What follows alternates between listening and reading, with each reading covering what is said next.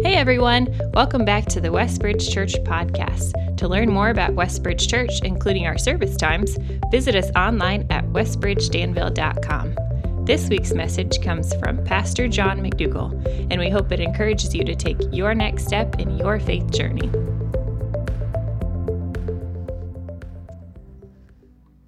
well, good morning, church family. Is anyone else thankful to be together today? I feel like we should just do a corporate group hug after thinking back. It was last year, this time, this Sunday, that we uh, the world shut down, and I was remembering that moment. I was we were on our elder retreat, and I was so pumped up about, you know, one of the fears is that uh, the the core discipleship unit that God put together is the family, and men are to be the leaders of their family and in the spiritual realm, and you have the fear that that in my own life, others that maybe the church takes the, the primary place and, and husbands would abdicate their leadership role and not be leading their homes. And so, what if we shut down church and we did church at home? Was one of our thoughts before COVID hit. Like, you know, and take a Sunday and, and the men lead their family worship. And so, when that first Sunday came last year, we were like, yeah, this is going to be awesome. Here we go, man. Great opportunity for, you know, just family worship. And I was so fired up.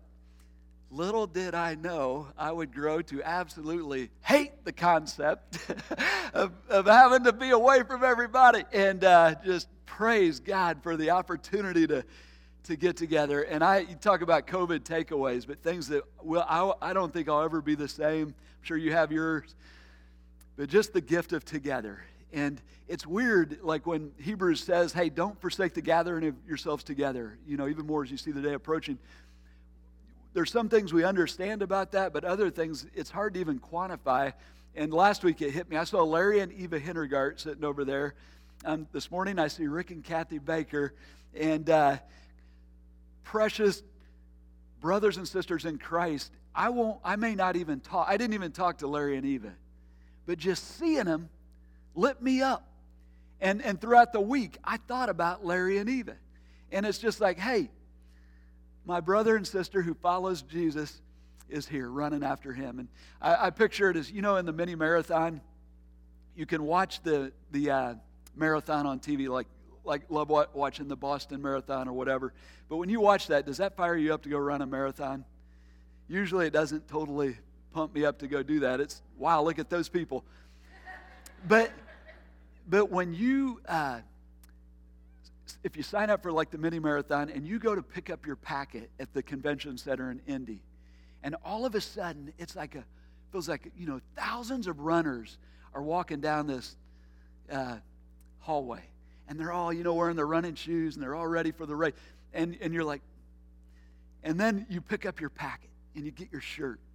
And, and you show up that next morning and you're like, if you're not in the race, you want to be in the race. It, it's, it's the power of together, isn't it? It's just like, and I feel like the gathering on Sunday is like that, where we just, you know, and it, we, you can grow weary in your race and grow weary, but when you get together and you got a bunch of Jesus followers who are just like, let's go, it just fires you up, doesn't it?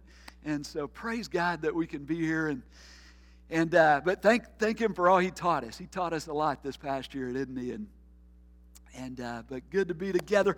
Well, just a, a heads up today as we're reliving another moment in the life of Jesus. Wes came back a couple years ago from a worship school and said he, he had a helpful spectrum that helps us think through putting our, our worship services together. On the one side, you have high comfort. So this would be like where Jesus says, Come to me, all you are weary and burdened, I will give you rest. Last year, our Psalm series were celebration of hope. We needed that for our soul, and it was a high comfort series. On the other side of the spectrum, you have high challenge, where Jesus says, it'd be an example would be, take up your cross, come follow me, let's die together. And, and so on this spectrum, often even within messages, you have a, a mixture of both comfort and challenge, but often a, a, Sunday will lean one way or another. And one of our challenges or hopes is that we balance that so that um, if you lean too high on comfort, you get a or on comfort, you get a cozy church and just all cozy, but no action. If you lean too high on challenge, you get a stressed out church. So balancing those two. But today is about challenge. so, just a heads up, it's a high challenge. Next Sunday is going to be a high comfort, off the chart comfort. It's also, while I'm giving heads up, we're about to experience a very uh, awkward moment, an awkward dinner moment. And for those of you who are like my wife Tam, who have the gift of helping people feel comfortable, this is this might be stressful for you. and I was thinking, Tam is so good. You know, when you're at a dinner or social setting and it gets awkward and you don't know what to say, and you're like, man, I know it's awkward, but I wish I could say something. But if I say something, it's going to be even more awkward. She has that gift of always saying the right thing. It's beautiful to watch, and it just makes everybody feel comfortable. And her goal when you get together is just help other people feel comfortable in that setting. If that's you, this, uh, this could be tough because there is no helping this awkward moment. It's just awkward. So here we go. Luke chapter 11, verse 37 says, When Jesus had finished speaking, a Pharisee invited him to eat with him. So he went in and reclined at the table. So we're having, to think about the setting here, we're having dinner with a, a really important person in this culture, a, a Pharisee we know that uh, the Pharisee group, God really puts them central to the life and times of Jesus. And we, uh, those of you who have, are familiar with the Pharisees, our immediate reflex is okay, these are the, they're the villains, right? They're the, we, we categorize them into that, you know, cold hearted, oppressive legalist who just doesn't get it. And we, uh, we certainly don't identify with the Pharisee as we read through the Gospels, do we? That's not really us. We, uh, we actually low key mock them. Just like, how, how could these guys not get it? The, uh, but you have to ask, why does God allow them to play such a crucial role, such a visible role as He records the life of Jesus for us? Well, why is that? And sure enough, upon further review, the Pharisees are a lot like us. Um, they, uh, they have a very high view of Scripture. They, they know the Word of God, they value the Word of God, and they're passionate to live it out, willing to take stands, social stands, to, to be right in God's eyes. They, uh, they believe God's Word isn't just for the religious elite, which it had tended to be for the priests and the Levites. They put God's Word into, into the hands of the common people, such similar to what the, the uh, Reformation did for, for us. And they are actually the ones who, who are behind the synagogue movement. Couple weeks ago, we talked about the synagogues. Anytime you had 10 Jewish families, you started a synagogue, which was all about teaching the Word of God. And so they're the ones that, that are just fueling this and behind this. Not only do they oversee the, the teaching of Scripture, they also oversee the, the transmission of oral tradition. So from way back, there were traditions that were passed on from generation to generation which would help you keep God's word. They weren't written in God's word, but they were the things that you would do order your life. And we know traditions are good things, traditions are what cultures do, people do um, around what we value. And these were, these were important, and these are the people who upheld these traditions. So, Pharisees are good people. They're middle class, highly respected, moderate. They're a balanced uh, group within the groups in Jesus' day. We'll go ahead and put this chart on the screen. If you think about the different groups on the left, would be your more uh, or more liberal, and then to the right, your highly conservative group. So you had the Herodians that were, you know, um, not a lot of, uh, they were kind of drifting into Rome and, and all of that. Then the Sadducees, they were religious, but but not as uh, you know, set on God's word as were the Pharisees. They were the separated ones, the uh, middle class. You have two camps here within the, the Pharisees, but um, really wanted to follow God's word. And then you have the uh, zealots on the, the far right, who we know Jesus had a, uh, a zealot in his 12, and then uh, we know Paul was a Pharisee, the, the, uh, an apostle as well. So, if you're invited to the Pharisee's house, it's an honor, which makes, accentuates this as an awkward moment. What happens next? Verse 38 says,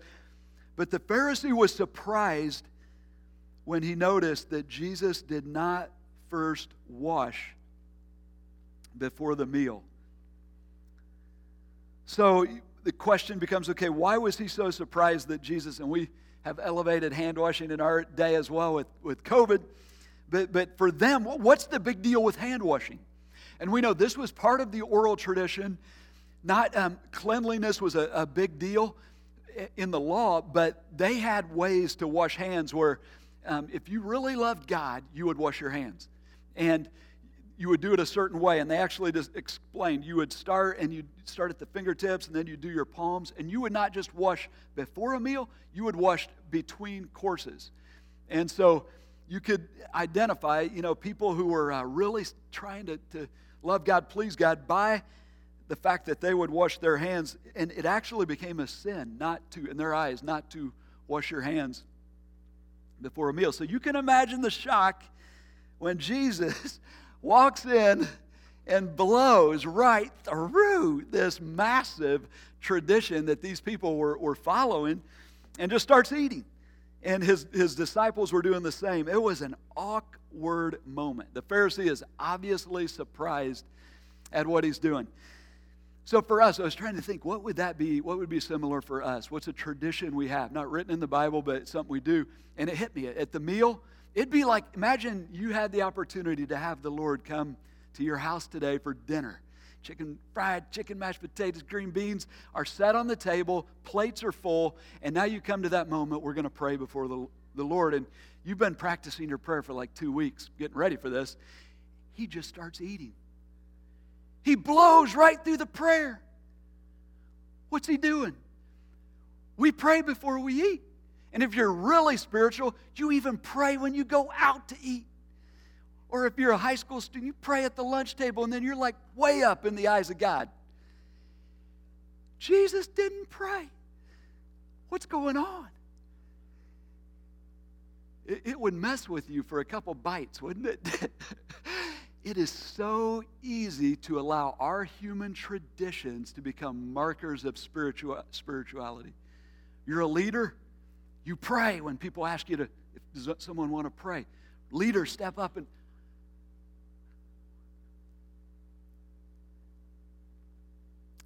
Well, Jesus, he, he, uh, he does not back down. He steps right into this awkward moment. In verse uh, 39, then the Lord said to him, Now then, you Pharisees, you clean the outside of the cup and dish, but inside you are full of greed and wickedness. You foolish people. You fools. Can you imagine hearing that at this, this moment? Did not the one who made the outside also make the inside, the heart? But now, as for what is inside you, be generous to the poor, and everything will be clean to you. Or he's saying, let your inside be the focus, and when the inside is clean, then the, uh, the externals, the rest will, will be clean. And so, what's the big problem that, that Jesus is driving at here?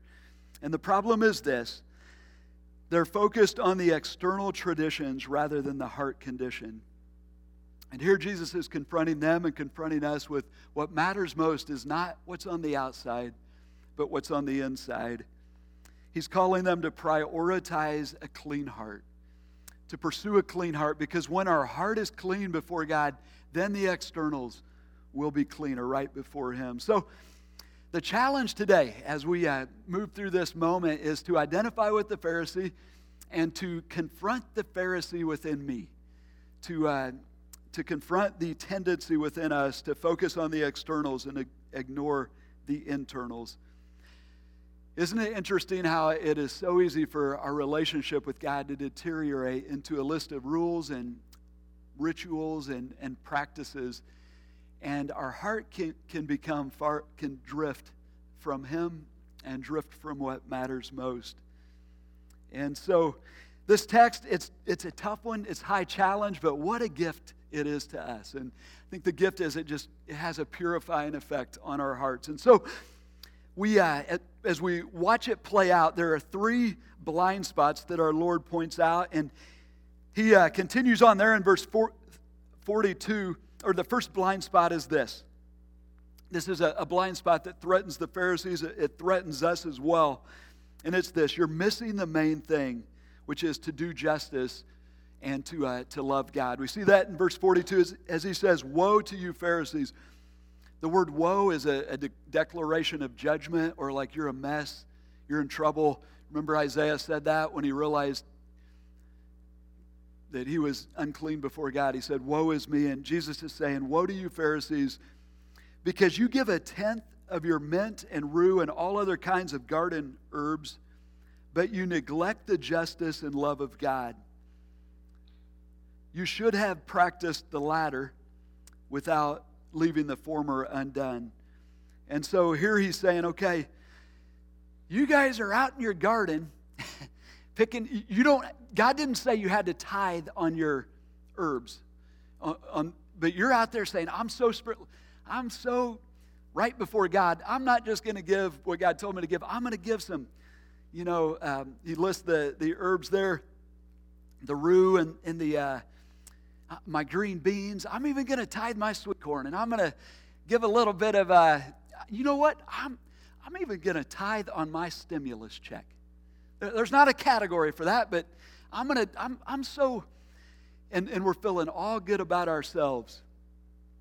And God is saying, you guys are missing the point. Your heart is far from God. You are neglecting what matters most, which is justice for the oppressed, social justice, and a love for God. Somehow their hearts had grown cold towards God and cold towards what mattered to God, which was people, and specifically oppressed people. And you say, How cold, how hard, how blind were they? These people who knew the most about the Word of God missed God when he was sitting at the dinner table. How scary is that? If you think about our own capacity to miss it and even miss him. You fools. Now, when somebody calls you a fool at your dinner table, at your house, you, we have, you have a choice. What, how do you respond to that? Either you're convicted and humbled and they have a point, or you kick them out the door. All right, so here comes the tough part of this message. And you know I love you, I'm your friend, and I'm saying this to myself too. But, but I just want this to land on, on you, on me like it needs to land on us. So, you guys ready for this? You're a fool. You're a fool. I'm a fool. I have missed the main thing while focused on minor things. I have, you have, probably this week. Caught up in keeping the, the traditions, keeping the rules, keeping the, and I failed to love God and have his heart towards people.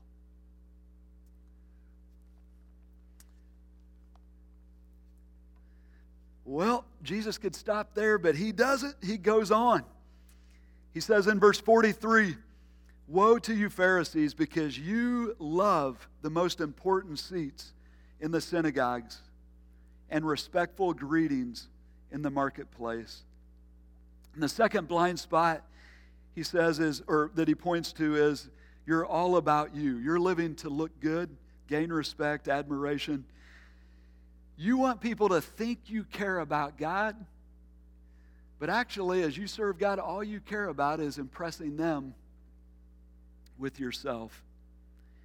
You think about what's going on in the heart of God right here and how he must be getting fired up when he says, You fools. You're worried about clean hands. You're looking at me surprised that I didn't wash my hands for your meal, and I'm looking in your heart and I see putrid pride as you put on this religious show, all worried about, hey, even as you pray, praying to impress rather than just talking to me. You enjoy the, the respected seats, the, the seat of teaching in the synagogue um, that people look to you as the answer person, you know, and, and you enjoy those greetings in the marketplace, and they respect you, and you're a, a person of standing because of, it's like, man, the toxin of pride, the toxin of our soul, it runs deep, doesn't it? It taints even our desires to serve the Lord and, and uh, reveals our blind spot. But Jesus goes on, he says, um, and what he says next may cut the deepest for the Pharisees in this, in this setting. In verse 44, as he says, Woe to you because you are like unmarked graves which people walk over without knowing it.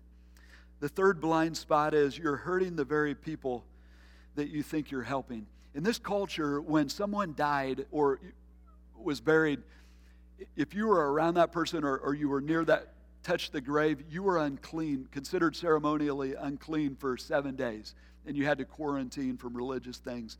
So we know all about that. You don't want to be close to somebody who's got the virus or, you know, you're out for a while. Here, if you walked over a grave, a grave wasn't marked, you would be unclean for seven days. So they were very careful to mark their graves so that you could just sidestep them and stay clean and stay in the, the rhythm of life. And what Jesus is saying here to these guys, can you imagine how offensive that is? He's saying, You are like unmarked graves. Not only are you unclean, when you get around, the, around people, you make those people unclean, and you don't even know it, and they don't even know it. These people had given their lives to help people be clean before God or right before God. And Jesus is saying, Not only are you guys not right before God, you just living is causing other people to be not right before God. You talk about offensive. Um, maybe wondering, okay, exactly how are these people hurting the very people that they were hoping to be helping? And the question, the answers to that are many, but Jesus answers that question one way in what he says next in verse 45. This next moment is almost comical if it wasn't involving real people who were being hurt by how these people were living. But it, it was, uh, it says 45, one of the experts in the law answered him, Teacher, what, when you say these things, you insult us also. So the expert in the law is the scribe. He's a Pharisee, but he's a scribe. So he's, he's like a, a Pharisee of Pharisees. He's the guy who actually knows the oral traditions, guards the law, all these things. And he's like the, the main guy he's like the heavy stepping in saying, Jesus, you're, you're like offending us. Tone it down. And can you, can you imagine that Jesus is like talking to the Pharisee and then he's like, You want a bit of this? Okay. woe to you. Jesus replied, and to the experts in the law, woe to you. Because you load people down with burdens they can hardly carry and you yourselves will not lift a little finger to help them. What's he mean? You put on laws, you put on traditions, you're adding all these things on these people that it to keep everything you it has to be a 50 hour job. They can't do it and they just want to give up. You're putting a barrier between them and God, and you won't lift a finger. You don't care about them, you care about yourself. Woe to you guys as well. So, how do these guys respond? Well, when a hard truth lands on a humble heart, it leads to life and change and joy, doesn't it? But when a hard truth lands on a hard heart or a pride filled heart, what happens? It's rock on rock, sparks fly, and, and a fight begins. And sure enough, fight breaks out in uh, dropping down to verse 53. When Jesus went outside, the Pharisees and the teachers of the law began to oppose him fiercely and besiege him. A siege is where you put that circle around a city and you're just like you're surrounded to attack. And that's what they began to do besiege him with questions, waiting to catch him in something that he might say. And these good people would be the ones who would eventually lead to, to him being crucified. This raises a, an important question for us today. And how do you respond? How do I respond when we receive a hard truth? When God gives us a glimpse of the, the impurity of our own heart. Thursday evening, I was cleaning out Tam's car in the uh, vacuuming the inside of it, and it was in our garage at night. and I thought, man, this looks great. Got it all done and wiped her down and looks great. Friday, pull out with the sunshine and realize, whoa, there were spots everywhere and still dirt. And, you know, I was thinking, isn't that a, a picture of the spiritual life? When we're comparing ourselves with each other and our own rules and regulations as to our own system of holiness, we look pretty good. That guy, I'm pretty good compared to that guy, that guy. But as we get close to the Lord and His holiness, the sunlight of who He is, it, it just, like, woe is me. Woe is me, woe is me. The gift of woe, the gift of these woes, the gift of woe is that it awakens good people to their need, our need of God's grace, even today. That I'm a mess, even today. And so may we humbly accept God's word to us this morning. So here's the challenge of the day confront the Pharisee in me with three questions. Three questions that help purify our hearts. And as we fire these questions at our hearts, they help us to live with a clean heart as we follow Christ. Three questions that are aimed at each one of these blind spots that we see. The first question is this Am I missing the main thing? Back to verse 42, where he says, Woe to you, Pharisees, because you give a tenth of your mint and your rue and other kinds of garden herbs, but you have neglected the justice, the social justice, and the love of God. So, am I, as I do what I'm doing, am I doing it with a focus on loving God and also loving people? Have I lost sight of the why of, of what I'm doing? Is my heart aligned with God? It's interesting, we're in a man, culturally charged season, um, perfect storm coming through COVID, and lots of opportunities for us to get mad at each other and social groups. But even it was interesting when I will never forget when uh, George Floyd knee on his back and neck that took his life, and he said, "I can't breathe." And that that would be a. I remember thinking those are words of a movement. I think God probably gave him those words to say, and. Um, racial oppression is something that happens and is race, racism is a part of every heart. Um, but uh, in our country, we, we know the history. But then here comes Black Lives Matter, and they take it to the extreme. And we know that's not a healthy group, but, but as they start to go big and, and as uh, media picks it up and we get slammed with all this stuff that, that may be to an extreme, what's our response as a majority? Now we start defending ourselves, right? I'm not a racist.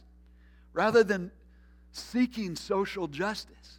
Of all the times in the history of our country, what a great opportunity to, to say, we're not going to get, and, and what's the devil trying to do? Division, right? Wants to take our eyes off what matters most. That's loving and, and uh, start defending ourselves and get all caught up in the fight rather than saying, Church, let's go love and let's keep our eyes on what matters most. The, uh, Second question to, to aim at our blind spot is this about me? To, to just ask ourselves as we do life, is this about me? Verse 43 What are you, Pharisees, because you love the most important seats in the synagogues and the respectful greetings in the marketplace?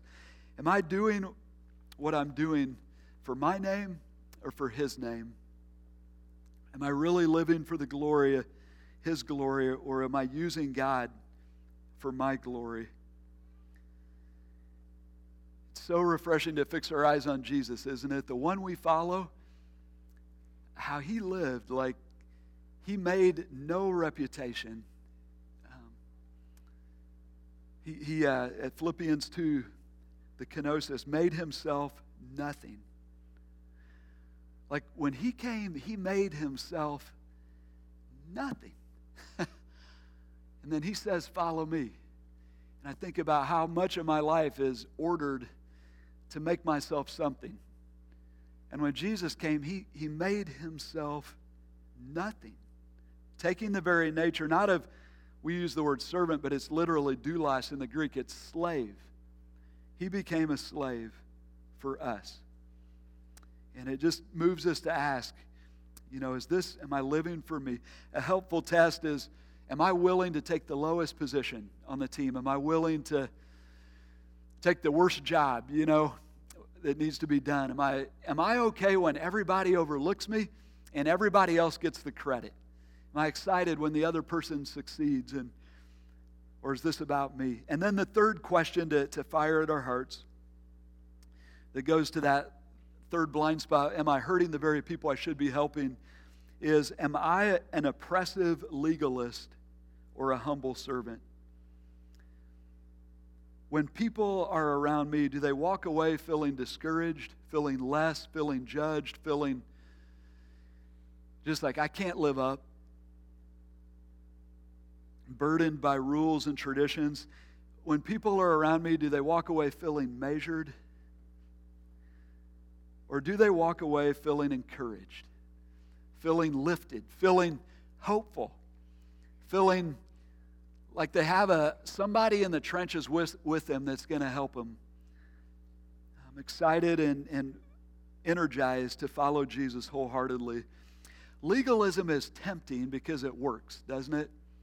Think about, you know, as parents, it's easy to want to just go for the rules versus go for the heart. But, and in church world, sometimes legalism is helpful, especially if you're coming out of addictions and those types of things. It helps you get the structure and the boundaries. But legalism is, is not long term effective. Rules and, and um, rituals, the externals, eventually, if they don't get to the heart and it doesn't become a love thing, it won't last. The, uh, it's love that is the motive that, that carries us. And we know this is through the, the Holy Spirit. And sometimes we think, I've got to control this person or these people. But you know, we can't, and we, we're not called to control people. We're called to lead people to Jesus Christ and to receive the empowering presence of the Holy Spirit. It is only through the Holy Spirit that people are changed, transformed, and carried into the life that God calls us to, to uh, calls us to. But He's called us to humbly serve one another, come alongside each other. This doesn't mean abusing liberty or, or ignoring areas that need to be ch- challenged and, and called, called up on, just as Jesus confronts here. We're called to confront each other. And I think blind spots are tough because we can't see them, but aren't you thankful for the people in your life who will speak into your blind spot? And today I think, you know, we have to do this for each other, don't we? When we see the Pharisee in each other, got to call it out gently, lovingly. Usually it happens. I'm thankful for Tam is my, uh, John, that, that was condescending. Well, you were just thinking and saying, and, and she calls that out in me, and, and what a gift um, that we can give to each other. But it's not an oppressive legalist, but rather a humble servant, the posture with which we, we interact with each other. What a gift our Lord gives us in this moment. So, the challenge of the day is this confront the Pharisee in me, my tendency to focus on externals versus internals. The heart of every problem is a problem of the heart, and the great problem of the heart is our pride. But God loves us enough to confront us with some hard truth that's powerful to purify our hearts. As we uh, receive this truth, I think that where's the gospel in this text? Where's the good news in this text? The good news is that we have a Savior who loves us enough to confront us in our self righteousness and, and purify, lead us into the joy of living with a clean heart, right? And this we, have you noticed how packed the car washes are lately? The last two weekends, it's been amazing to drive by and just see these things. Like, why didn't I invest in crew or something? But uh, but I keep thinking, you know, should I, we drive our car through this? No way am I going to waste time sitting there that long. So I thought I'm going to beat the system this past weekend. I'm going to go early in the morning after a breakfast meeting. I'm going to buzz over and uh, hit it. And would you believe it was packed in the morning too? and it just reminded me of that. Why? Why is everybody showing up at the car wash? Is there a better feeling this time of year than driving up with a car that is just caked with all the grime and grit of February and pulling up and putting it in neutral and letting that thing drive into this machine that just sprays all these good smelling suds and washes and uh, sprays and rinses and then dries, and you go come into this thing with a messed up car, and you walk out of this, drive out of that just clean as could be. Makes you want to just turn around and do it all over again, doesn't it? and think about this text. What a gift God has given us. The possibility of living with a clean heart. If we will humbly accept the hard truths that He gives us. Our God is faithful to purify our heart through His Word, the, the dirt and the grime of, of pride. And I love the way Jesus, He calls us, He says, Come follow me into what? And it's into a life of, of humility and a life of, hum, of uh, love, of humble, loving service. He's the one who said, For even the Son of Man did not come to be served, but to serve and to give his life as a ransom for many. And so I thought about the closing of this message. I thought Psalm 139, 23, and 24 would be a, a fitting prayer to pray, and maybe encourage you to even take this and pray this this week. But I'll pray if you would join me in prayer now. Father, we uh, ask that you would search our hearts, and even the, in these moments, know our hearts. And Holy Spirit, um, in w- the way that only you can do, we pray that you would test us, know our anxious thoughts, see if there is any offensive way in me. Lord, I pray that there's anything that would cause you to say, Woe, to me, to us, that, that you would reveal that in these moments. We ask your forgiveness for losing sight of the main thing, for not loving people as we should, not loving you as we should, for the pride that causes us to live for the glory of our name.